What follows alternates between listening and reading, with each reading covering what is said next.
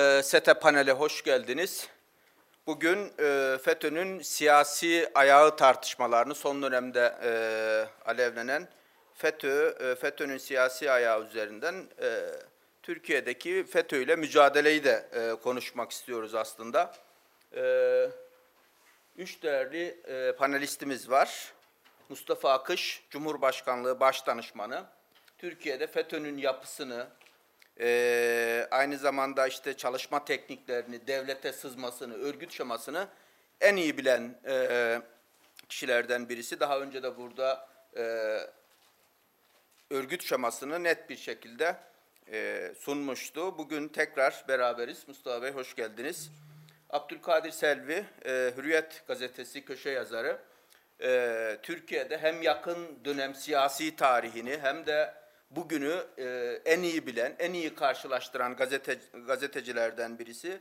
Son dönemde özellikle e, hem 90'lar hem 2000 sonrasını da dikkate sunarak e, FETÖ meselesini özellikle e, Sayın Abdülkadir Selvi'den okuyoruz. Abdülkadir Bey siz de hoş geldiniz. Cem Duran Uzun, Çankaya Üniversitesi Hukuk Fakültesi öğretim üyesi, aynı zamanda SETA e, Hukuk Araştırmaları Direktörü. Yine Cem Duran Uzun hem e, fiili darbe davalarını hem de FETÖ davalarını e, en iyi takip eden akademisyenlerden birisi. Bu konuyla ilgili çeşitli raporlar, e, analizler yazdı. Dolayısıyla bugün bu FETÖ'nün siyasi ayağı meselesini çeşitli başlıklar üzerinden e, konuşmak istiyoruz.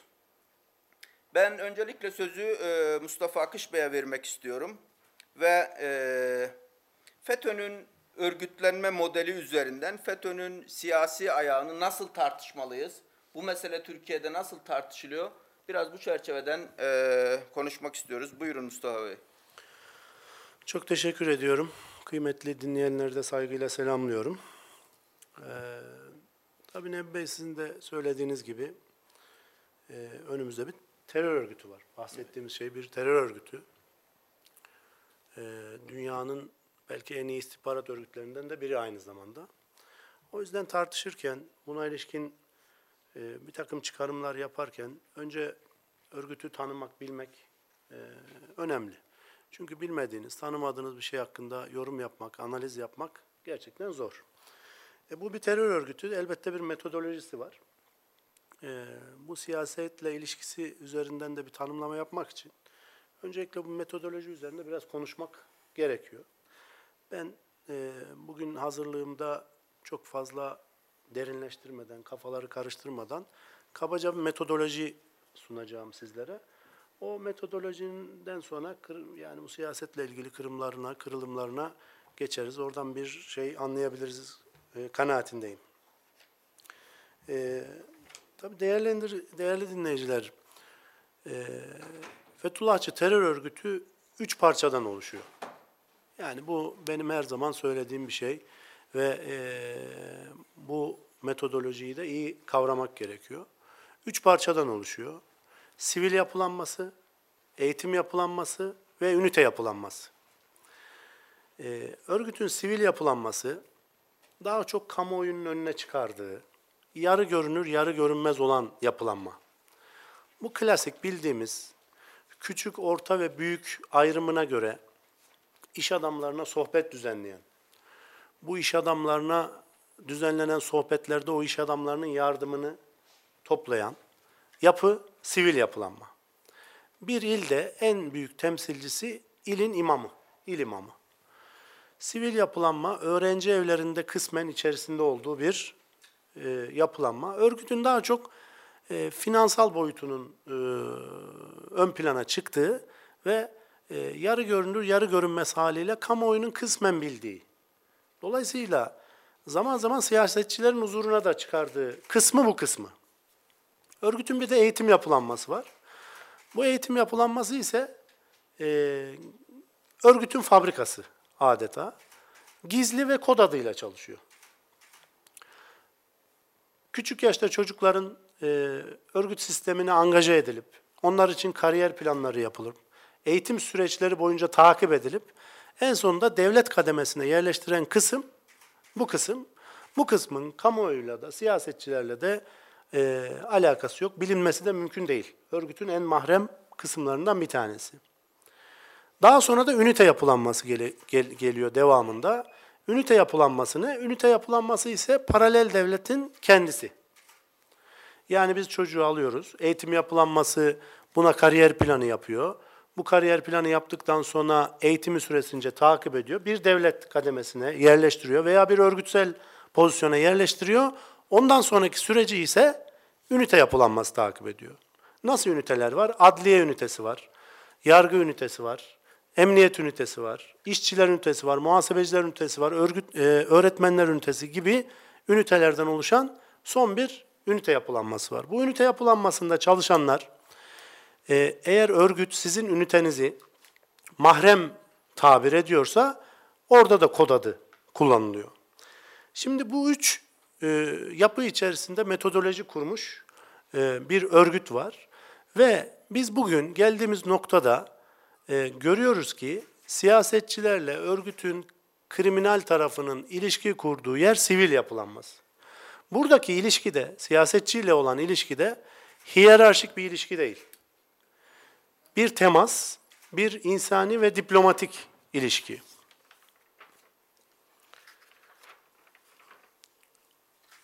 Peki neden FETÖ'nün siyaset ünitesi yok? Neden buna ihtiyaç duymamı, duymamış dediğimizde de şunlar karşımıza çıkıyor. Benim en çok e, üzerinde durduğum konu bu. Neden böyle bir ihtiyacı olmadığının ana parametresi, baş, başat faktörü bu. Eski Türkiye'nin bürokratik egemenliği önceleyen, siyaset seçilmiş siyasete tahakkümüme imkan veren bir dizaynı söz konusu. Dolayısıyla siyaset her zaman eski Türkiye'de ikincil konumda. Bu ikincil konumundan ötürü bir partinin gençlik kollarına örgütsel manada birini angaje edip onun üzerinden bir yere varmaya uğraşmak yerine eski Türkiye alışkanlıklarının da ortaya çıkardığı tabloda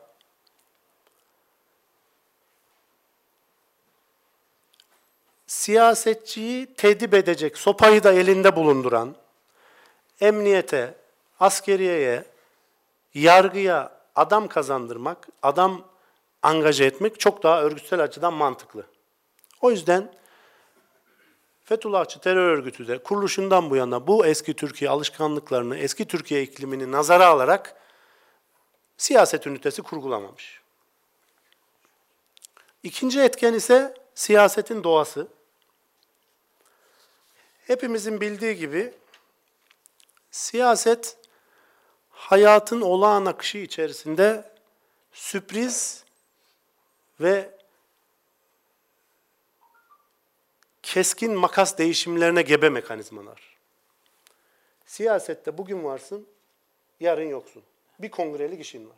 Değil mi Abdülkadir? Bugün varsın, yarın yoksun. Siyaset suya yazı yazmak gibi bir şey. Ee, askeriye gibi, askeriyedeki subaylık gibi, öğretmenler, e, milli eğitimde öğretmenler gibi sınırları çizilmiş, kanunla tahkim edilmiş bir mekanizma değil siyaset. Sınırları belli olmayan, çerçevesi belli olmayan bir mekanizma. O yüzden e, bugün varsın, yarın yoksun olan bir mekanizmada e, örgütsel manada e, bir takım ünite inşasına girişmek, örgüt üyelerini buraya angaje etmeye çalışmak e, boş bir çaba.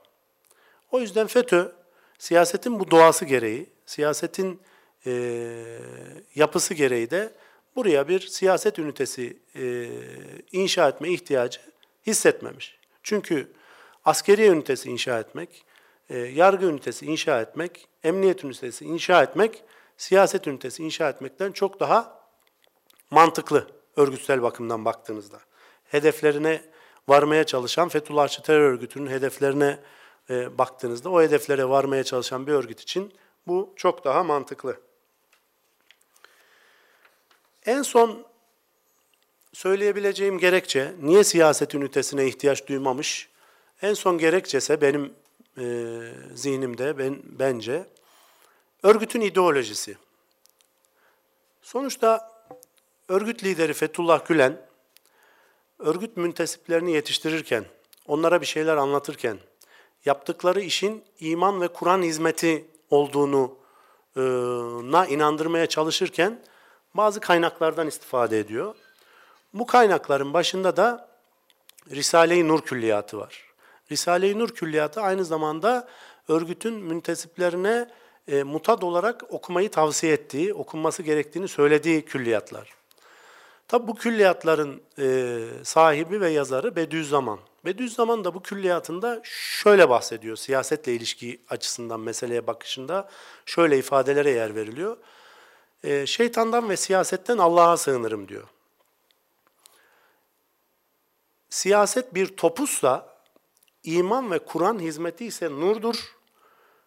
Topuz ve nur aynı anda elde tutulmaz diyor. Bunlar birbirine tezat şeylerdir diyor. Artı siyasetin bir takım kesimlerin e, size mail etmesine, e, bir takım kesimlerin sizi desteklemesine imkan veren bir mekanizma olduğunu, böylelikle siyasetin tarafgirliği karşısında bir takım kesimlerin de sizden uzak duracağı, böylelikle bir takım kesimlerin sizin e, iman ve Kur'an hizmetinize meyledeceği ama tarafgirlik nedeniyle karşı kesimin ise buna meyletmeyeceği, bu da iman ve hakikat e, meselesini bir elmas olan iman, hatta tam ifade de bu, bir elmas olan iman ve hakikat meselesini cam parçacıklarına dönüştürecek diyor. Şimdi e, ideolojik olarak Risale-i Nur külliyatını e, takip etmesini istediğimiz müntesipler var. Fethullahçı terör örgütü bakımından söylüyorum. E, bir yönüyle de devlet ve toplumla il, ilgili e, meselelerin hemen hemen tamamında e, meselelere nüfuz etmek, devlete ve topluma nüfuz etmek bakımından örgüt üyelerini kolaylıkla ikna edebilmiş bir örgüt lideri var. Ve bu örgüt lideri Risale-i Nur külliyatının adı mutat olarak takip etmesini söylüyor müntesiplerine. E şimdi böyle bir örgüt liderinin e, siyasetten Allah'a sığınırım diyecek kadar siyasetle arasına mesafe koymuş bir e, görüş karşısında müntesiplerine siyaset ünitesi olarak e, bir görev verseydi ne kadar başarılı olabilirdi? Veya böyle bir görev vermiş olsaydı ve böyle bir görev içerisinde bir takım çalışmalar yapmış olsaydı acaba diğer alanlardaki avantajlarını ne kadar e, taşıyabilirdi? Bunları düşünmek gerekiyor. Ve bunların hepsini derleyip toplayıp bir e, analize tabi tuttuğumuzda şunu kesinlikle söyleyebiliriz ki kriminal olarak e, Fethullahçı terör örgütünün siyaset ünitesi yoktur. Siyasetle temas ettiği zamanlar vardır. Hepimizin de bildiği gibi. Şimdi o siyasetle temas noktasına geçersek, örgütün e, tarihsel olarak siyasetle ilişkisine, siyasetle kurduğu temasa geçersek, belki orada Abdülkadir abi daha geniş e, bizi muhakkak bilgilendirecektir ama bir paradigma koymak açısından da şunu ifade etmek istiyorum. Bu Fethullahçı terör örgütünün Kasım Gülek'ten başlayan hikayesine falan gitmek istemiyorum ama 40 yıllık mazisine bir baktığınızda, şöyle bir baktığınızda Kenan Evren'i cennetle müjdelediğini görürsünüz örgüt liderinin. Fethullah Gülen 1980 ihtilalinden aşağı yukarı bir sene önce, 15 ay önce, bir seneyi biraz geçkin bir vakitte Asker isimli bir yazı yazıyor ve orada Mehmetçi'ye selam duruyor. Bunları söylerken şunu hiç unutmayalım. Sonuçta konuştuğumuz bir istihbarat örgütü. Türkiye'deki gelişmeleri takip edip nereye gidebileceğini bilebilen bir istihbarat örgütünden bahsediyoruz. Bu yazıda Mehmetçi'ye selam duruyor. 1980 ihtilalinden, 12 Eylül ihtilalinden 18 gün sonra Son Karakol isimli bir yazı yazıyor. Bu yazıda ve işte şimdi bin bir ümit ve sevinç içinde asırlık bekleyişin tülû saydığımız bu son dirilişi son karakolun varlık ve bekasına alamet sayıyor. Ümidimizin tükendiği yerde Hızır gibi imdadımıza yetişen Mehmetçiğe istihalelerin son kertesine varabilmesi dileğimizi arz ediyoruz diyor. Hızır gibi yetiştin Kenan Paşa diyor. Hızır gibi yetiştin Kenan Paşa, cennet mekan Turgut Özal, sözün sultanı Süleyman Demirel, mahşerde sana şefaatçi olacağım Bülent Ecevit, beceremedin çek git Necmettin Erbakan. Bu FETÖ'nün siyasette, siyasetteki e, kliklere, partilere bakış açısını gösteren önemli bir paradigma. Aynı Fethullah Gülen, beceremedin çek git dediği Erbakan'a ve dönemine, 28 Şubat döneminin kudretli generali Çevik Bir'e bir mektup yazıyor. İnanın sevgilinize, eşinize, aşkınıza bu kadar nezaketli olamazsınız. Bu kadar sevgi ve muhabbet besleyecek ifadeler kullanamazsınız. Bunu da bir anekdot olarak sizle paylaşmak istiyorum. Gerçekten tarihsel önemi var bence. Genel kurmayımızın çok değerli ikinci başkanı Sayın Komutanım. Şu birkaç satırla huzurlarınızı işgal edeceğim için yüksek af ve hoşgörünüze sığınıyorum. Türkiye Cumhuriyeti'ni koruma ve kollama vazifesini deruhte etmiş, şanlı ve kahraman ordumuzun seçkin ve şerefli bir mensubu ve genel kurmayımızın ikinci başkanı olarak ne zaman, nerede ve ne şekilde arzu buyurursanız okullarımızı şereflendirebilir ve her türlü teftişi yapabilirsiniz. Böyle bir mektupla kıymetli vakitlerinizi işgal etme sui edebinde bulunduğum için tekrar özür diler. Yeni yılda sıhhat ve afiyet dileklerimle birlikte en derin saygılarımın kabulünü arz ederim efendim. İşte böyle bir yaklaşımı var dönemin siyasi aktörlerine, dönemin e, olağanüstü dönem aktörlerine. Böyle bir örgüt FETÖ.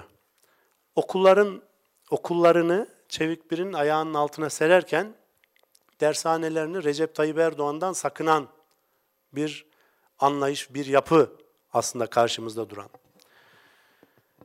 Ve siyasete bakışı da tamamen güçle ilişkili, gücün üzerinden kendisini tanımlayan bir e, siyaset ilişkisi, siyaset ilişkisi manzumesi kurmuş Fethullahçı terör örgütü. Nasıl sürem Nebi abi? Biraz daha var. Şöyle bakayım. 5 dakikamız daha var. Evet. Şöyle hızlıca kıymetli konuşmacıların vakitlerini de almadan şuralara da temas edip konuşmamı bitireyim. Tabii son günlerdeki tartışma e, ya ilişkin birkaç anekdot söylemek istiyorum. Bir hatırlatma belki yapmak istiyorum. Ben şunu düşünüyorum.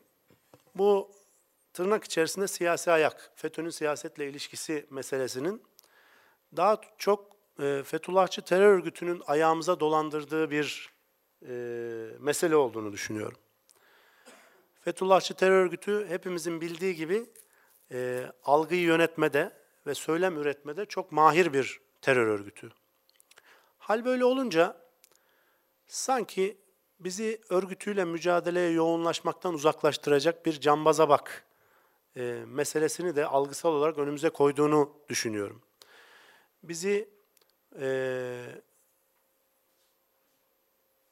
dinleyenlerin zihninde, kamuoyunun zihninde hiç kimsenin birbirinden daha haklı görünemeyeceği bir tartışmanın içerisine iterek, e, bir kayıkçı kavgasına iterek e, gerçek FETÖ'yle mücadele etmemiz konusunda yoğunlaşmamızı ve o psikolojimizi zayıflattığını düşünüyorum. Dolayısıyla bu dikkatle yaklaştığımızda e, son dönemlerde bunu dile getiren aktörlere bak, baktığınızda e, özellikle eski Genelkurmay Başkanı İlker Başbuğ'un söylemleri üzerinden tekrar alevlendi bu tartışma. Ben bu siyasi ayak tartışmaları başlayınca şöyle geriye doğru gittim. İlk bu kavramı kim kullanmış diye. İlk kavramı kullanan CHP Genel Başkanı Kemal Kılıçdaroğlu ve özellikle e, FETÖ'cü Twitter hesaplarında çok fazla döndürülmüş bu kavram. Oradan e, yola çıkarak da aslında biraz önceki analizimi yaptım. Şimdi İlker Başbuğ'la ilgili şöyle bir hatırlatma yapmak istiyorum. Belki detayına sorularla falan girilir ama İlker Başbuğ şunu söylüyor. Diyor ki e, dönemin iktidarı o dönem e, meclisteki çoğunluğuyla askerlerin sivil yargıda yargılanmasının önünü açtı ve bizi e, FETÖ'cü hakimlerin önüne attı. Ve biz o şekilde yargılandık diyor. Bu hukuken doğru değil. Yani buna ilişkin söylenecek e, askerin FETÖ ile ilgili bugüne kadarki e, bakış açısıyla ilgili söylenebilecek bir sürü şey var ama hukuken bir analiz yapmak gerekirse bu doğru değil. Cem Hocam da belki ona değinir ama sonuçta 2009'da yapılan bu değişiklikten önce 2007'de askerlerle ilgili Atabeyler soruşturması başlamıştı. Ve askerler sivil mahkemelerde yargılanıyordu. Ergenekon başlamıştı. Ergenekon'dan askerler sivil yargıda yargılanıyordu. Balyoz başlamıştı. Balyoz'dan askerler sivil yargıda yargılanıyordu. Ceza Muhakemeleri Kanunu 309 kapsamındaki suçlular zaten sivil mahkemelerde yargılanıyordu. İlker Başbuğ da bu suçtan yargılandı ve zaten askeri mahkemeler açık olsa bile yine sivil mahkemelerde yargılanacaktı. Bu hatırlatmanın hukuken önemli olduğunu düşünüyorum. Ve son olarak şunu söyleyeyim. Ben bu örgütü kriminal tarafını çalışan bir kardeşinizim. Bu örgütle ilgili çok fazla etkin pişmanlık ifadesi okuyan, örgütü anlamaya çalışan bir kardeşinizim. Ee, ben şunu gördüm, örgütün bir yöntemi açısından. Bu örgüt kendi yaptıklarını başkalarına izafe ediyor. Kendi örgütünü anlatıyor. Cem Hocam çok fazla karşılaşmıştır. Ama başkasını suçluyor. Kendi örgütün e, yöntemlerini anlatarak. Şöyle somutlaştırayım. Milli İstihbarat Teşkilatı'na bir e, ihbar geliyor. Diyor ki ihbarda, Türk Silahlı Kuvvetleri içerisine sızmış ve 20 yıldır tahkimat yapan bir örgüt var diyor. Bu örgüt diyor, jandarmada tilki kuvvetleri, karada kurt kuvvetleri, havada kartal kuvvetleri, denizde martı kuvvetleri adıyla anılır. Bu örgüt kişilerin özel hayatının gizliliğini ihlal eder. Ayrıca örgüt üyeleri maaşlarının yüzde onunu da bu örgüte her ay verirler. Bu ihbarı yapan bir Fethullahçı, daha sonra kim olduğu tespit edildi, yakalandı. Bu ihbarı yapan kişi aslında kendi örgütünü anlatıyor ama başkalarını tasfiye etmek için anlatıyor. Sonuçta balyoz bir darbe yargılamasıydı. Orada geçen ifadeler şuydu. Bir orduda bir ekip var, darbe yapacaklar ve halka ateş açacaklar. Ki 15 Temmuz'da Fethullahçı terör örgütü halka ateş açtı darbe yaparak. Türkan Saylan iddianamesinde bir şey var. Diyor ki Türkan Saylan subaylarla kızlara katalog evliliği yaptırıyor.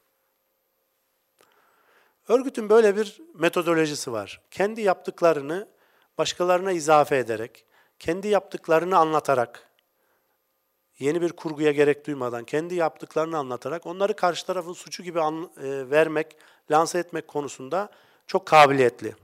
Ben bugün Kılıçdaroğlu'nun da sabah akşam çıkıp FETÖ'nün siyasi ayağı şurasıdır, burasıdır demesini böyle anlıyorum, böyle algılıyorum ve böyle okuyorum. Bu konuda e, kamuoyu ve işin sahibi olan e, siyasetçiler dikkatli olmalı. E, bizi mücadeleden geri bırakacak bir yöne bu mesele evrilmemeli. Elbette bu kamuoyunun önünde bir mesele. Tartışmalıyız, analiz etmeliyiz belki ama e, bunu analiz ederken de dikkatli davranmak durumundayız. Ben e, teşekkür ediyorum beni dinlediğiniz için.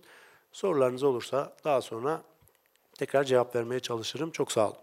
Mustafa Akış Bey'e teşekkür ediyoruz. Aslında çok iyi bir çerçeve çizdi. E, FETÖ'nün siyasi ayağı tartışmasına nasıl bakılması gerektiğini aslında e, 1980'lerden alarak bugüne kadar getirdi. Ben e, hemen uzatmadan e, sözü Abdülkadir Selvi Bey'e vermek istiyorum. E, yani son dönemde aslında İlker Başbuğ'un işte 25-26 Haziran 2009'daki bir e, meclisteki e, askerlerin sivil mahkemelerde yargılanmasına yönelik olarak bir yasa üzerinden bu tartışmaları başlattı ve bunun üzerinde de bu siyasi ayak e, her salı günü konuşuluyor mecliste ama ben isterseniz şöyle bir soruyla e, meseleyi açmak e, istiyorum. Bugün FETÖ tartışılırken, FETÖ'nün siyasi ayağı tartışılırken FETÖ ile mücadele, FETÖ'nün devletten e, devletin FETÖ'den arındırılması tartışılırken bence yakın dönemin arkeolojisi çok iyi çıkarılması lazım. Yani arkeolojiden kastettiğim şey şu. e, Çok daha yakından bakarsak örneğin e, siyasi ayak tartışması Mustafa Bey söyledi ya da kontrollü darbe tartışmasını gün gün izleyini ilk önce kim söylemiş, nerede yaygınlaştırılmış, sosyal medya üzerinden nasıl bir siyasi hesaplaşmaya dönüştürülmüş gibi bugünden geriye giderek hem 2000'lerin başına işte 2000'lerin başını biliyoruz. AK Parti iktidara geldikten sonra özellikle e, vesayet yapılarının e, AK Parti'yi muktedir kılmamak için nasıl uğraştığını ve bu alanı da FETÖ'nün nasıl kullandığını bugünden geriye bakınca çok daha iyi anlıyoruz. Belki içerisinde yaşarken 2000 yıllarda, 2000'in başlarında bu derece net anlayamayabiliyorduk. Ya da e, işte 90'lara gidildiğinde 28 Şubat'ı aslında FETÖ'nün kendisine alan açmak için e, nasıl kullandığını da biliyoruz. Yani 15 Temmuz'daki darbe yapan e, generallerin işte havacılara baktığınız zaman yanılmıyorsam işte 43 havacıdan 21 tanesi 1980-83 arasında orduya girdiğini, işte 19'unun 90'ların ilk başında girdiğini, şu tanesinin 80'lerden önce girdiğini biliyoruz. Dolayısıyla ben FETÖ meselesi tartışılırken yakın dönemin arkeolojisinin çok iyi çıkarılması gerektiğini, e, izleklerin çok iyi takip edilmesinin önemini e, vurgulamak istiyorum ve buradan da aslında bunu iyi yapan gazetecilerden birisi Abdülkadir Selvi. E, dolayısıyla Abdülkadir Bey'e ben sözü burada bırakmak istiyorum. Sayın Başkan, eee, çok sağ olun Sayın Başkan. Hoş geldiniz değerli misafirler. Hem bu güncel tartışmayı hem bu güncel tartışmanın biraz daha dışına çıkarak Türkiye'deki askeri vesayet kurumlarının ana şemsiyesini ve bunun bir parçası olan eee, FETÖ'yü de uluslararası sistem içerisinde nereye oturmak oturtmak gerektiğini eee, paylaşmak eee, istiyorum. Bu FETÖ'nün siyasi ayağı tartışması başlayınca baktım ki FETÖ'nün e, çok da meşru bir soru üzerinden bu tartışma geliyor. İşte FETÖ'nün ticari ayağı ortaya çıkarılıyor, FETÖ'nün işte cemaat ayağı ortaya çıkarılıyor, askeriyedeki ayağı, polis ayağı ortaya çıkarılıyor. Peki bunun bir siyasi ayağı yok mu sorusu üzerinden e, bu gündeme geliyor. Tabii bir e, bu soruyu soran kim, bu soruya kaynaklık eden irade nereden geliyor diye bakmazsanız bu soru sizi bir yerlere götürür ve bu tartışmalar sırasında şunu da gördüm ki e, FETÖ'nün siyasi aya suçlamasında liderler birbirlerini suçluyor. FETÖ darbesiyle mücadele eden bir lider FETÖ'nün siyasi ayağı olmakta suçlanıyor ama ortada bir gerçek var, bir darbe gerçeği var. Kimse darbeyi, kimse o darbeyi yapan e, FETÖ'yü konuşmuyor. Bir odak sapması e, söz konusu. Ben bu odak sapmasının da çok tesadüfen e, olduğunu e, düşünmüyorum. Evet, e, FETÖ bu konuyu, e, bu tartışmayı ortaya atan e, eski Genelkurmay Başkanı hiçbir zaman şu soruyu sormuyor. Hiçbir asker bu soruyu sormuyor. Biz kendilerine sorduğumuzda da bu konuda yanıt vermemeyi tercih ediyorlar. Bu çocuklar ellerinden tutulup aileleri tarafından askeri okullara getirildiklerinde Atatürkçü layık bir subay olarak yetiştirilmek üzere askeri okullar, askeri liselere, harp okullarına teslim edildiklerinde daha sonra hepsi FETÖ'cü bir generale dönüştür, dönüşürken burada bunlara eğitim veren, bunlara komutanlık yapan askerlerin hiç mi suçu yoktur? Yani 1986'da askeri lise giriş sınavlarında soruların çalındığı tespit edildi. Ama 84'te 85'te de bu soruların çalındığı söyleniyor. O sorular çalındığı için soruşturma geçiren 16 e, daha sonra general olan 16 ismin 15 Temmuz'da o savaş uçaklarını kaldırıp meclisi bombalayan ve darbenin Yurtta Sulh Konseyi'nde yer alan isimler olduğu ortaya çıktı. Yani siz orada o soruşturmayı yürütürken bunların dosyalarını niye o zaman kapattınız da bunların general olmasına e, müsaade ettiniz? Ya da bunların 1994 e, çıkıştı çünkü bu darbe bir anlamda da Tu General e, Tu Generaller e, Tüm Generaller darbesi olarak isimlendirilmişti. Bunların önemli bir kısmının 94 çıkıştı. Bir kısmının ondan önce, bir kısmının ondan sonra olduğu ifade ediliyor. Peki bunlar 94'te harp okulundan çıkarken bunlar İmam Hatip okullarından mı çıktılar? Ya da bunlar iktidar tarafından mı eğitilerek buraya getirdiler? Yani bunların yetişmesinde, terfi almasında, hatta devrelerine göre daha üst terfi almalarında bu komutanlar hiçbirisinin imzası, sicil amiri olarak katkısı yok muydu? Yani öyle bir şey var ki, bir odak sapması var ki, iki odak sapması var. Bir, darbeyi yapan bir FETÖ'cü irade burada göz ardı ederek e, bir siyasi ayak tartışması yapılıyor. İki, bu darbeyi yapan e, subayların e, 30 yıl boyunca yetiştirdikleri komutanlar, yetiştirdikleri ocak okudukları asker liseler, harp okulları göz ardı edilerek sanki bunlar dışarıda klon yetiştirilmiş, oradan klonlanmış, Erdoğan tarafından getirilmiş, oraya yerleştirilmiş e, generaller gibi gösterilmeye çalışıyor. Tabii bu niye gösterilmeye çalışıyor? E, Çinlilerin güzel bir sözü var diyor, ne kadar çok geriye çekerseniz yayı oku o kadar ileriye atarsınız. Geriye dönüp bir değerlendirme yapmak, düşünmek gerekiyor. O da şu çıkıyor karşımıza, bu soru üzerinden bir kırılma meydana getirilmek isteniyor. Bu soru üzerinden askeri vesayet sistemi yeniden canlandırılmak isteniyor. Bu tartışmayı kim ortaya attı? Geçmiş dönemde askeri vesayetin muhafızlarından biri olan ve cezaevinden çıktıktan sonra da hala bu iddiasını çeşitli zeminlerde sürdüren eski Genelkurmay Başkanı. Bu iddiayı kim ortaya attı?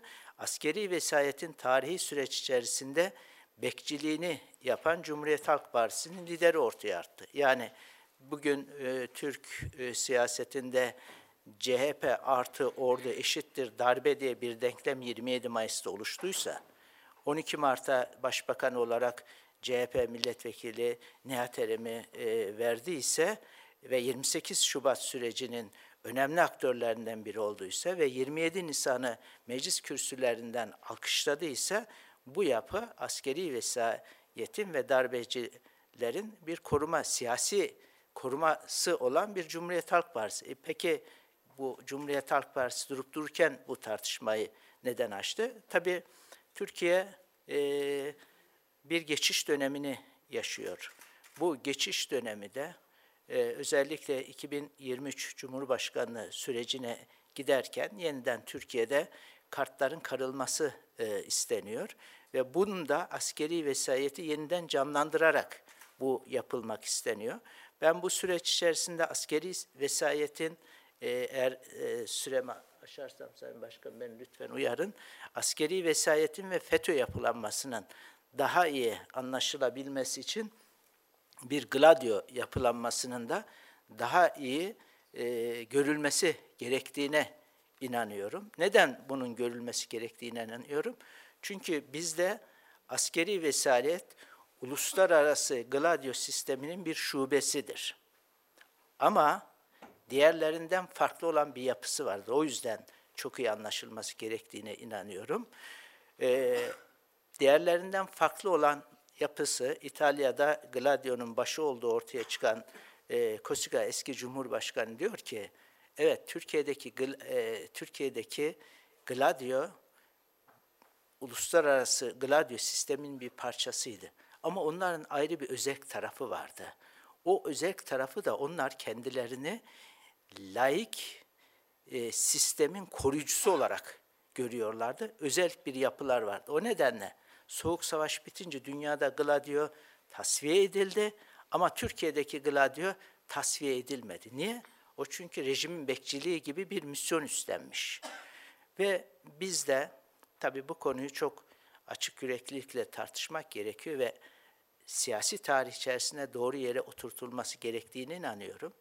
Bizde darbeler yapılan, muhtıralar verilen başbakanların asıldığı bir ülkede bu darbe sürecine giden mekanizmalar çok canlı, çok güçlü mekanizmalar.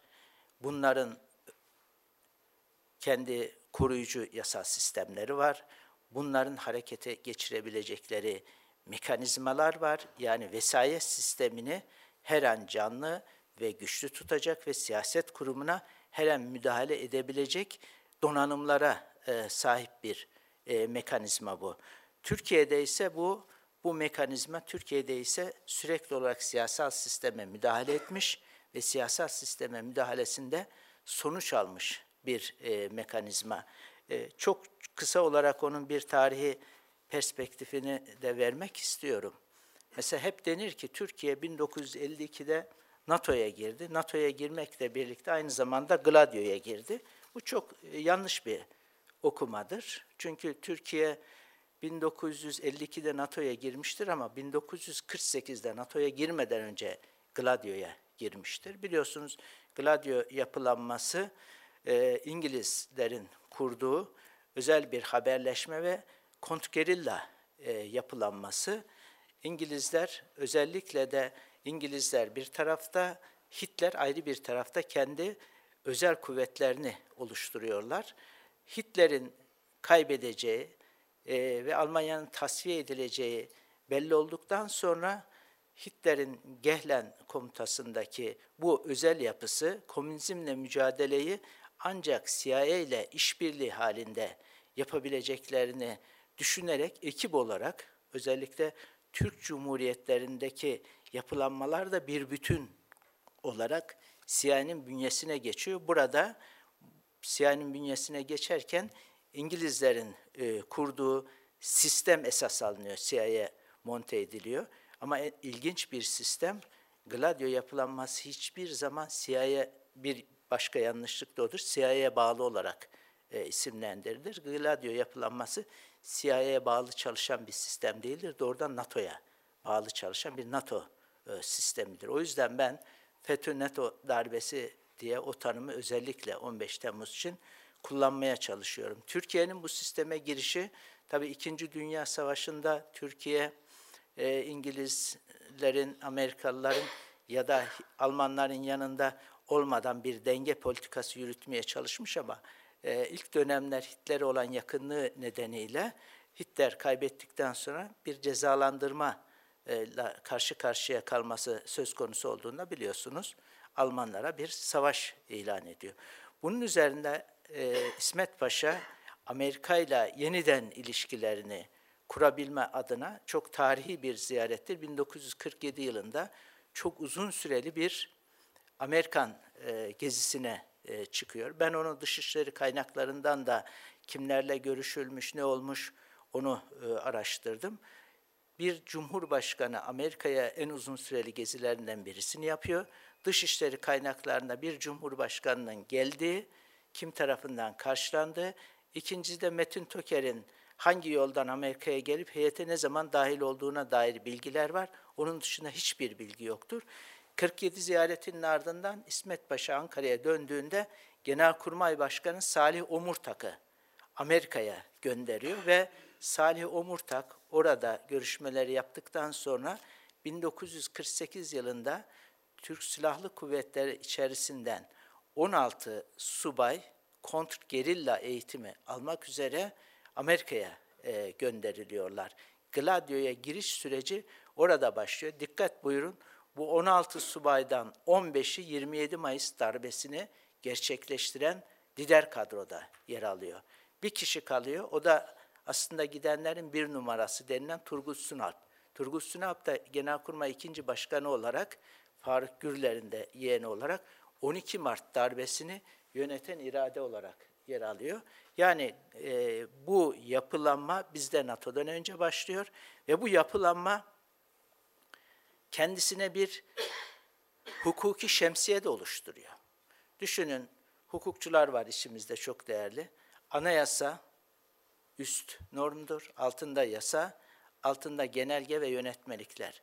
İç Hizmet Kanunu'nun 35. maddesi ihdas ediliyor. Ama aslında o önce 1935 yılında İsmet Paşa tarafından İç Hizmet Kanunu'nun 34. maddesi olarak getiriliyor.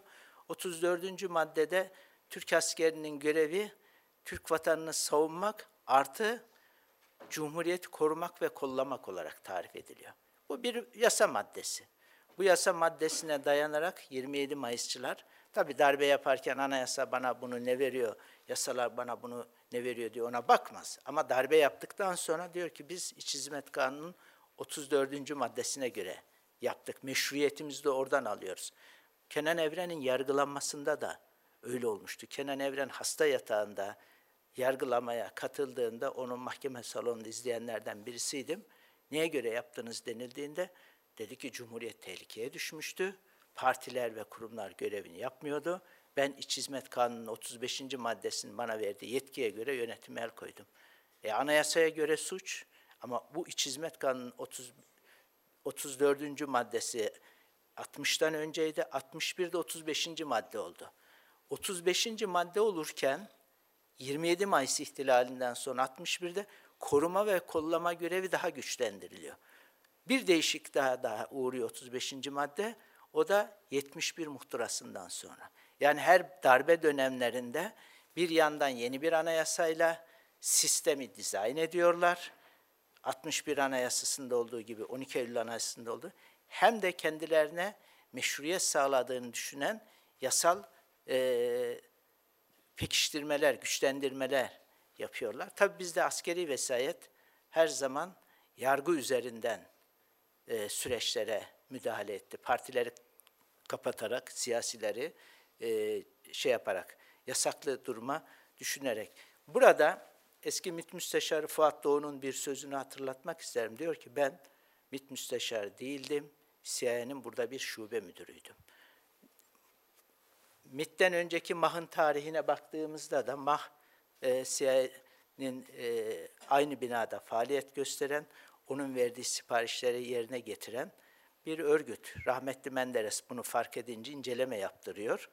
Bu gerçeği ortaya çıkarıyor. O da onun sonu oluyor zaten. Tek sebep bu değil ama oraya giden 27 Mayıs'a giden süreçlerden biz.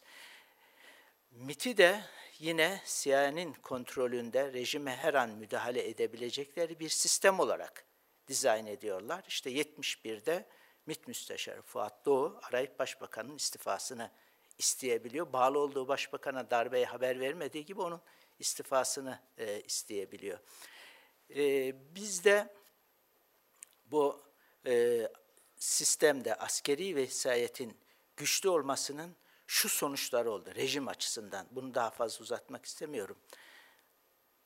Askeri vesayeti korumak isteyen yapı legal olan siyasetle mücadele etti. illegal yapılarla mücadele etmedi. Ee, eski MİT Müsteşarı Şenkat Atasao'nun bir tespiti var. Diyor ki bu milli görüşçüler Mustafa Balbay'ın günlüklerinde var. Milli görüşçüler siyasal yoldan iktidara gelmek istiyorlar. Siyasi yönden mücadele ediyor. Ama Fethullahçılar devlet içerisinde, bürokraside örgütlenerek devletin ele geçirmeye çalışıyorlar. Bu siyasal İslamcılar, milli görüşçüler aceleci, hemen seçim kazanmaya çalışıyor. Ama Fethullahçılar çok sabırlı. Önce 2020 demişlerdi, şimdi 2025 diyorlar. Bunlar daha tehlikeli diyorlar.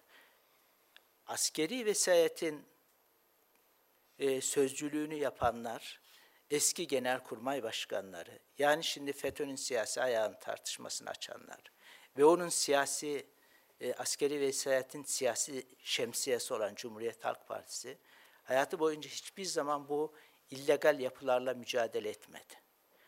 Hep demokratik yoldan, seçim yoluyla iktidara gelmek isteyenlerle mücadele ettiler. Ama döndüler, faturayı hep siyaset kurumuna kestiler. İlk başta Menderes'le mücadele ettiler. Sonra 12 Mart'a giderken Demirel'le mücadele ettiler. Çünkü Menderes'te Demirel'de e, inançlı kadroların yetişmesine aracılık eden, öncülük eden bir yapı olarak görülüyordu. Daha sonra yine demokratik yoldan iktidara gelmek isteyen 28 Şubat'ta Erbakan'la uğraştılar. 28 Şubat'ta FETÖ ile bu yapı işbirliği yaptı. Erbakan, e, FETÖ, Fethullah Gülen yayınlara çıkarak başaramadığınız artık gidin derken o teşvik edildi. Ama seçilmiş bir iktidar e, tasfiye edilmesi için partisinin kapatılması, kendisinin yasaklı duruma getirilmesi dahil her türlü yöntemi kullandılar. Geçmişte bu siya- FETÖ'nün siyasi ayağı tartışmasını başlatanlar geçmişte, seçilmiş iktidarları irtica bahanesiyle denetim altında tutup askeri vesayetlerini güçlendirip rejime müdahale etme yoluna gittiler. Şimdi de yeni bir şekilde vesay vesayeti canlandırmak için FETÖ'nün siyasi ayağı e, konusunu ileri sürüyorlar. Askeri vesayetin güçlü olmasına iki tane çok kısa bir anekdot verip hemen bugüne dönmek istiyorum. Mesut Yılmaz 98 yılında başbakandı. Bir grup gazeteciyle Gürcistan'a e, gitmişti. 28 Şubat'tan sonra e, başbakan e, olmuş bir isimdi. Orada Gürcistan'da gazetecilerle konuşurken pandomim yaptı biliyorsunuz.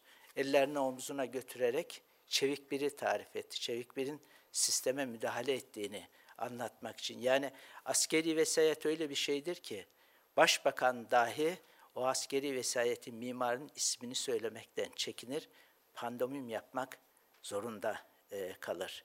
Bir başka şey, e, rahmetli Ecevit'le e, son dönemlerinde benim Gladio kitabım için bir söyleşi yapıyordum. Biraz da eleştirel bir şekilde dedim ki efendim siz İzmir Çiğli'de suikast girişimine maruz kaldınız. Yine 77'de Taksim'de Taksim'de e, size yönelik bir suikast girişim oldu.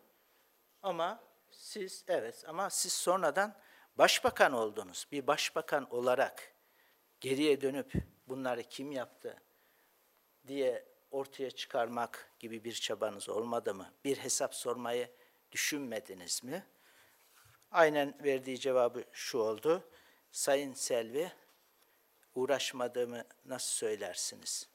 Gittim, gittim, gittim ama karşıma bir duvar çıktı. Ben başbakan olarak o duvarı aşamadım.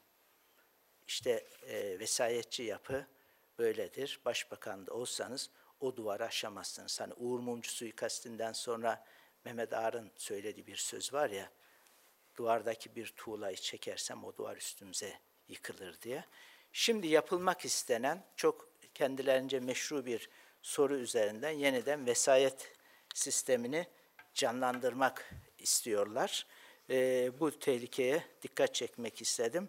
E, son sözlerimde tabii alışık olmadıkları ya da kendileri açısından ters gelen e, şu oldu. E, bir, AK Parti iktidar olduğunda karşısında vesayet sistemi çok güçlüydü. En fazla bir dönem, eğer ikinci döneme giderse bir başarı olacak şekilde bu sistemi tasfiye etmek için Cumhuriyet mitingleriyle, 27 Nisan e-muhtırasıyla, ardından parti kapatma davasıyla vesayet sistemi AK Parti ve Erdoğan tasfiye etmek için büyük bir mücadeleye girdi. Ama yanıldıkları nokta şu oldu. Önceden muhtıra verdiklerinde başbakanlar gidiyordu. Erdoğan orada ve AK Parti orada bence çok akıllı bir tercih yaptı. Bir, geçmişte Refah Yol'un yaptığı bir takım yanlışları yapmadı. Libya'ya ya da İran'a gitmek yerine ilk seyahatlerini Avrupa Birliği tercihini yaptı. Ve böylece özellikle parti kapatma dava sürecinde Avrupa Birliği desteğinin ne kadar önemli olduğunu gördük. Bir Avrupa Birliği desteğini eline aldı. İkincisi teslim olmak yerine mücadele etmeyi tercih etti. Erdoğan iki şeyle mücadele etti. Bir, askeri vesayetle mücadele etti, başardı. İki, FETÖ ve FETÖ darbesiyle mücadele etti ve başardı. Eğer o mücadeleye güçlü bir şekilde Erdoğan'ın liderliği söz konusu olmasaydı, biz bugün eskide Refah Partisi'nin, Fazilet Partisi'nin kapatıldığını konuştuğumuz gibi Refah Parti, AK Parti'nin de kapatılmasını bir siyasi tarih gerçeği olarak e, konuşuyor olurduk. İlk sözüm olduğu gibi tekrar son sözümü de ifade etmek isterim. Bu ülkede başbakanlar asmış, darbeler yapmış, çok güçlü bir askeri vesayet sistemi var ve uluslararası Gladio sistemiyle de çok entegre olan bir sistem. Bu sistem bir süredir yeniden eski hücrelerini canlandırma çabası içerisinde Şimdi bunu da geçmişte Gladio'nun iki e, aparatı üzerinden yeniden yapmaya çalışıyorlar. Bu tartışmaları ben askeri vesayetin yeniden canlandırma girişimi olarak görüyorum ve ilk hedeflerinde 2023'e dönük Cumhurbaşkanlığı seçimine yönelik bunu bir hazırlık olarak telakki ediyorum. Beni dinlediğiniz için de hepinize saygılarımı sunuyorum. Abdülkadir Bey'e teşekkür ediyoruz. Aslında e, yani tabi 1948'lerden bugüne e, bu askeri vesayetlerin güçlü bir şekilde hem içeriden hem dışarıdan organize bir şekilde nasıl e, inşa edildiğini e, aslında çok nezih bir şekilde anlattı ve bu FETÖ'nün siyasi ayağı tartışmasını bir odak sapması üzerinden değerlendirerek vesayeti canlandırma meselesi dedi. Bence bunu tartışmamız gerekiyor. Çok önemli e, bir mesele çünkü son dönemde biliyoruz bu FETÖ'nün siyasi ayağı tartışmasında ABD'de Rand Corporation'ın bir e, raporu var. Rand Corporation sıradan bir düşünce kuruluşu değil, ABD'deki güvenlik sektörünün en önemli düşünce kuruluşlarından birisi. Ee, orada e, iki yani benim dikkatimi çeken raporun içerisinde en önemli iki yer şurasıydı. Birincisi orta kademe subaylarda bir rahatsızlık var. FETÖ soruşturmaları kendilerine uzanır diye korkuyorlar. Orta vadede bir darbe olabilir gibi bir ifade vardı. Belki daha da önemlisi şu, Abdülkadir Bey'in e, 2023 vurgusu üzerinden e, buranın altını çizmek istiyorum. 2023 seçimlerinde demokratik muhalefet adı altında diğer partiler koalisyon kurarak iktidarı ele alabilirler. Tamam bu demokratik ülkelerde sorun yok burayla ilgili. Ama cümlenin ikinci tarafı ABD, NATO ve AB ile iyi ilişkiler geliştirilebilir. Bunun için de ABD inisiyatif kullanmalıdır gibi bir e, cümle var. E, aslında hani bu raporu belki 15 Temmuz'u hiç dikkate almasak, e, yakın dönemde 15 Temmuz'u bilmesek, e, ya işte deli saçması bir rapor olarak değerlendirebilirdik. Ama maalesef 15 Temmuz'dan önce benzer raporların e, yayınlandığını ve benzer ifadelere yer verildiğini biliyoruz ve raporun içeriğine baktığımız zaman hani geleneksel olarak 15 Temmuz gibi bir darbe olmayabilir ama diğer taraftan farklı e, boyutlarda yeni e, girişimler denenebilir. Çünkü FETÖ'cülerden çokça alıntıların olduğunu da e, görmemiz gerekiyor. Bu ifadeleri söylerken işte odak sapması dediğimiz meseleleri de durumları da tartışmamız gerekiyor. Ben burada söz uzatmadan Cem Duran Uzun'a dönmek istiyorum. Şimdi Cem e, biliyorum hem FETÖ davalarını iyi takip ediyorsun hem e, işte yakın dönemdeki bu e, vesayet meselesini e, çalıştığını biliyorum. FETÖ'nün özellikle işte AK Parti vesayetle mücadele ederken e, bu devlette nasıl e, yani kendisine alan açtığını da biraz e, senden dinlemek istiyoruz. Buyurunuz. Teşekkür ediyorum hocam. Ee, Ben de dinleyicilerimize hoş geldiniz diyorum. Ayrıca YouTube'dan bizi izleyen e, dinleyicilerimize de hoş geldiniz demek istiyorum.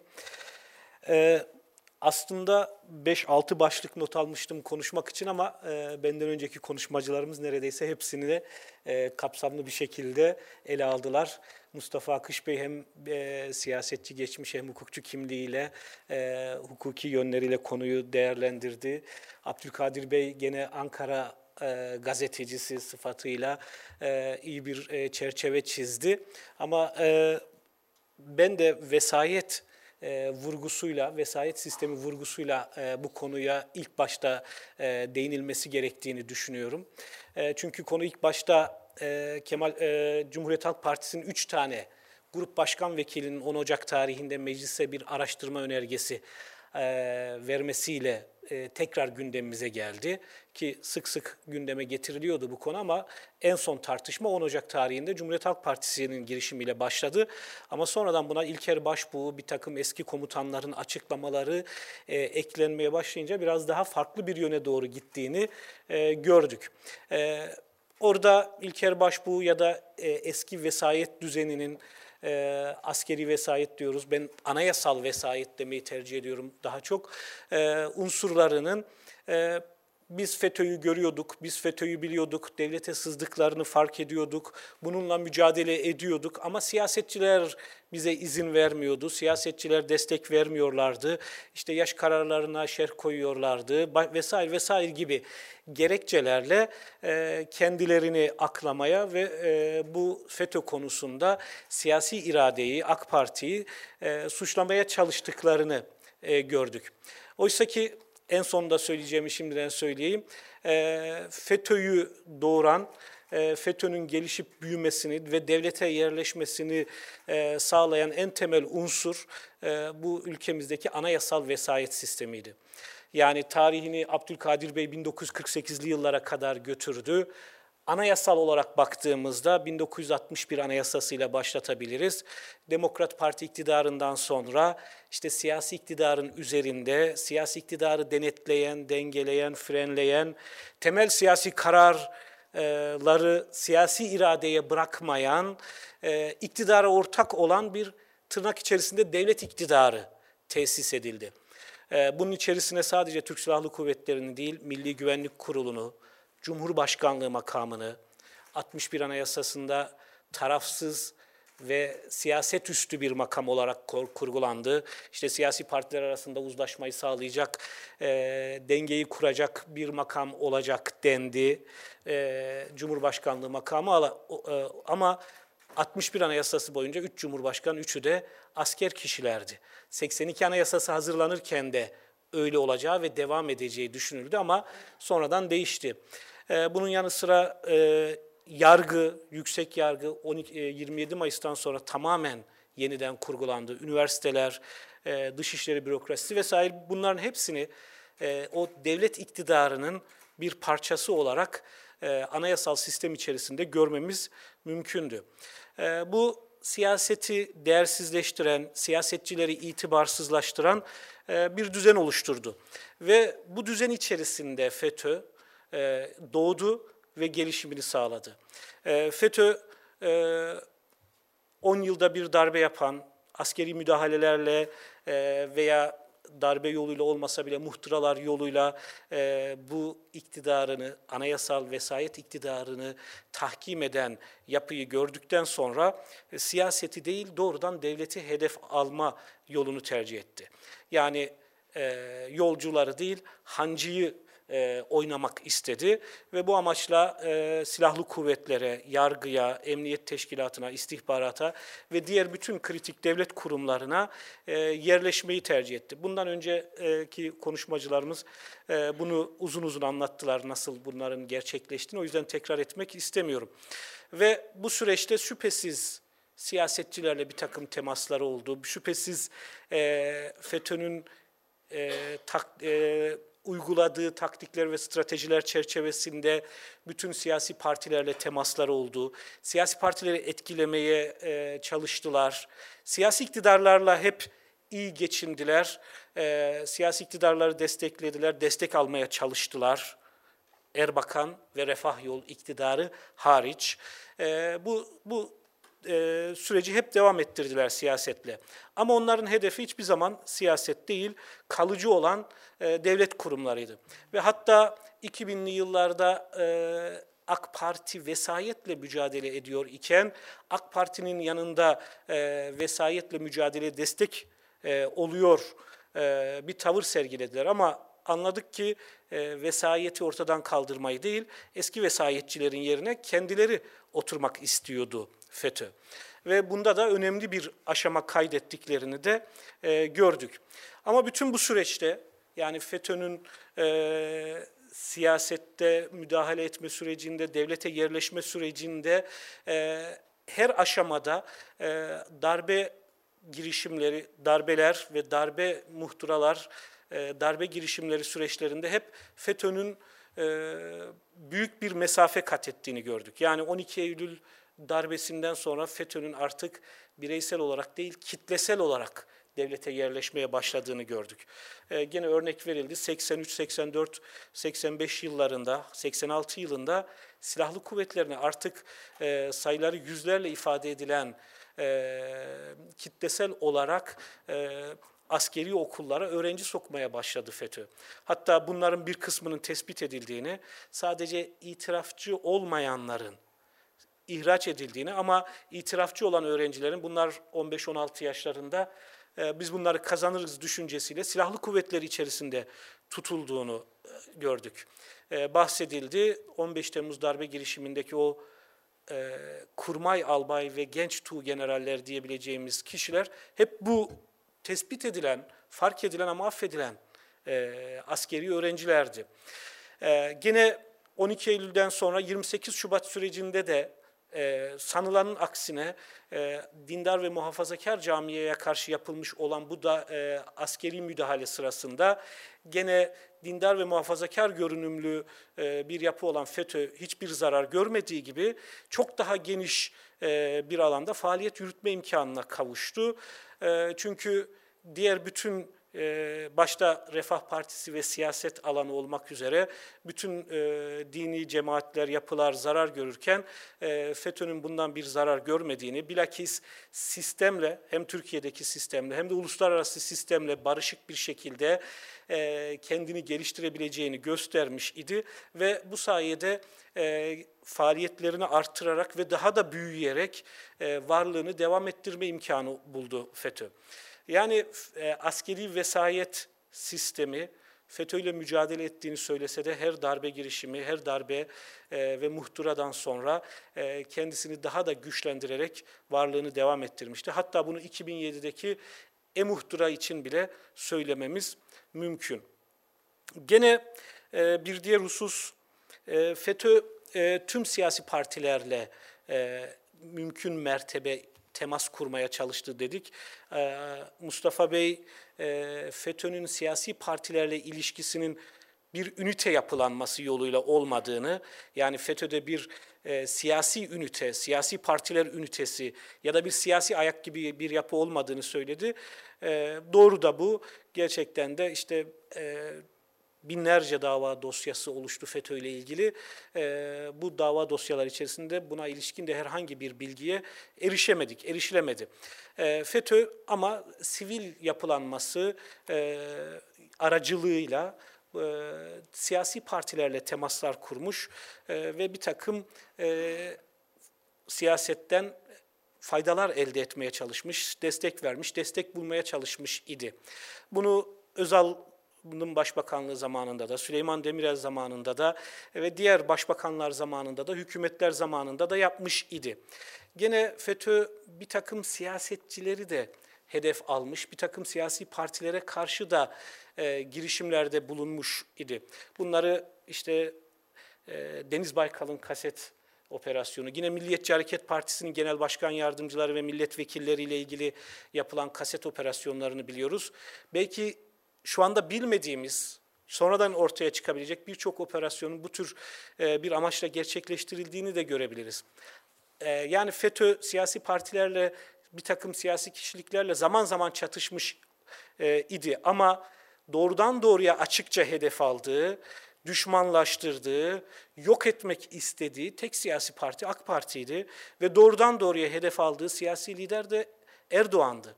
Benzer şekilde ee, geçmişte FETÖ ile mücadele ettiğini söyleyenler olsa da açık bir şekilde FETÖ'yü hedef alan, e, FETÖ'nün insan kaynağı dershaneler konusuna el atan, FETÖ'nün finans kaynağı e, bankasya ve holdingleri konusuna el atan, FETÖ'nün üniversiteleri, okulları konusuna, FETÖ'nün holdinglerine e, ve FETÖ'nün devlet içerisindeki yapılanması konusuna el atan ve bu konuda en ciddi mücadeleyi yürüten parti de sadece AK Parti ve Erdoğan olmuştur. E, o yüzden e, FETÖ'nün siyasi ayağı kimdir sorusunun cevabı herhalde 15 Temmuz'da darbe girişimi yaparak e, yok etmek istediği AK Parti ya da Erdoğan ya da AK Parti kadrolarıdır dememiz mümkün değil. Bunu şurada da şöyle bir soruyu da sık sık duyuyoruz. E, işte 15 Temmuz darbe girişiminin Başbakanı kim olacaktı? Cumhurbaşkanı kim olacaktı? Bunları niye açıklamıyorsunuz? Sanki bunlar gizleniyormuş e, gibi soruyla karşılaşıyoruz. Hatta Yurtta Sulh Konseyi'nin üyeleri kimlerdi e, gibi bir soruyu da sık sık duyuyoruz. Oysa ki Yurtta Konseyi üyeleri e, iddianamelerde tespit edilmişti. Hatta e, davalar devam ederken Genelkurmay çatı davasına konu olmuştu Yurtta Sulh Konseyi. E, sonradan anlaşıldı ki aslında ilk başta verildiği kadar önem verilmemesi gereken bir konsey Yurtta Sulh Konseyi. Çünkü oradaki generaller, askerler değil, asıl darbeyi yapan ve yönetenler e, sivil imamlar idi. Başta şüphesiz Fethullah Gülen, e, Adil Öksüz, işte Kemal Batmaz, Harun Biriş, Nurettin Oruç, e, beş tane şu anda Akıncı Üssü davasında yargılanan sivil imam, asıl darbeyi gerçekleştirenler bunlardı. O yüzden mahkeme kararlarında Yurtta Sulh Konseyi'nin isimleri belirtiliyor, kimler olduğu söyleniyor ama asıl yöneticilerin onlar olmadığı, bu sivil imamlar olduğu tespit ediliyor. İşte buna benzer bir şekilde aslında darbenin e, Cumhurbaşkanı'nın, Başbakanın, bakanların kim olacağı da çok önemli değildi. E, her darbeden sonra hiç zorlanmadan, örneğin 27 Mayıs'tan sonra, 12 Mart muhtırasından sonra, 12 Eylül'den sonra zorlanmadan e, başbakanlar, cumhurbaşkanları, siyasi kadrolar çok kolay bir şekilde teşekkül ettirilmişti. Maalesef Türkiye'de e, darbelerden sonra askeri yönetimlere e, destek olan, bunlara kolay bir şekilde katılan e, çok sayıda siyasi kadro çıkıyordu. Ama 15 Temmuz için şunu rahatlıkla söyleyebiliriz herhalde. 15 Temmuz'un Cumhurbaşkanı, Başbakanı ya da bakanları darbenin muhatabı olan, darbeyle indirilmek istenen AK Partili kadrolar değildi. Ee, son bir husus değinmek istediğim daha fazla uzatmadan, e, aslında bahsedildi yine Mustafa Bey de konuşmasının sonunda söyledi. Tartışmamız gereken konu e, 15 Temmuz'un siyasi ayağı konusu değil.